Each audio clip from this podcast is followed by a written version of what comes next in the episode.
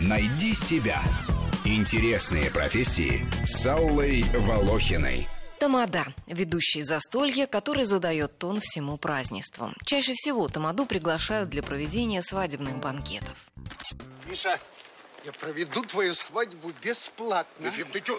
Я был твоим учителем, и я помню, как на новогоднем вечере в третьем классе ты упал в обморок, потому что Танечка выбрала тебя своим принцем.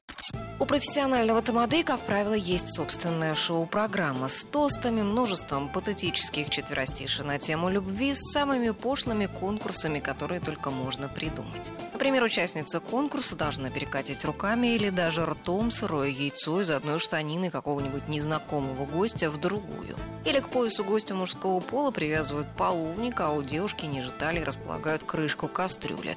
Мужчине нужно раскачивать половник и простучать по крышке мотив песни «Вечерний звон». Чем пьянее гости, тем с большим восторгом они такие конкурсы встречают, и тем ужаснее потом просмотр свадебного видео. Две судьбы соединились, два кольца, чтоб навек не расставались сердца.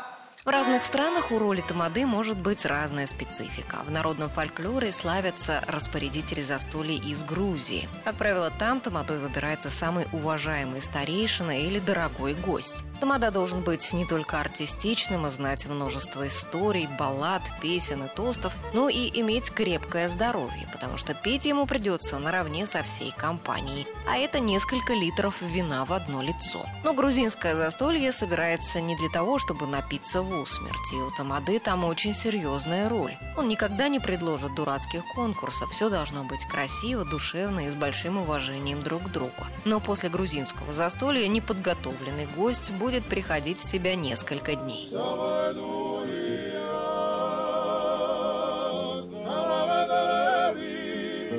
Профессии тамады много сотен или даже тысяч лет. У древних греков были свои распорядители торжеств, причем не только праздников, но и похоронных церемоний. Назывались они симпосиархами. По описанию Плутарха, симпосиарх не мог отказываться выпить, при этом не должен был пьянеть. Он являлся душой веселья, дружелюбным и всегда в рамках приличий. Авторитет у симпосиархов был такой, что они могли удерживать разгулявшихся гостей от безобразий и даже изгонять из застолья, причем не только за буйство, но и когда за общим столом гость вел частную беседу исключительно с соседом.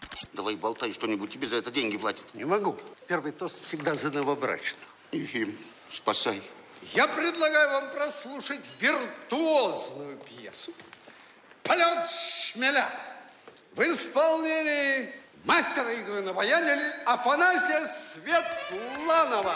Аплодисменты. Часто в объявлениях можно встретить описание интеллигентный тамада, однако заказчикам всегда не помешает выяснить, насколько интеллигентный, а самому тамаде понять, какой ожидается состав аудитории. Сложно одновременно угодить всем и бабушкам молодоженов, и их продвинутым друзьям, и родственникам из далекого поселка. Обычно у Тамады есть портфолио из заготовки сценариев торжеств. Он встречается с заказчиками несколько раз до мероприятия, чтобы утвердить номера развлекательной программы.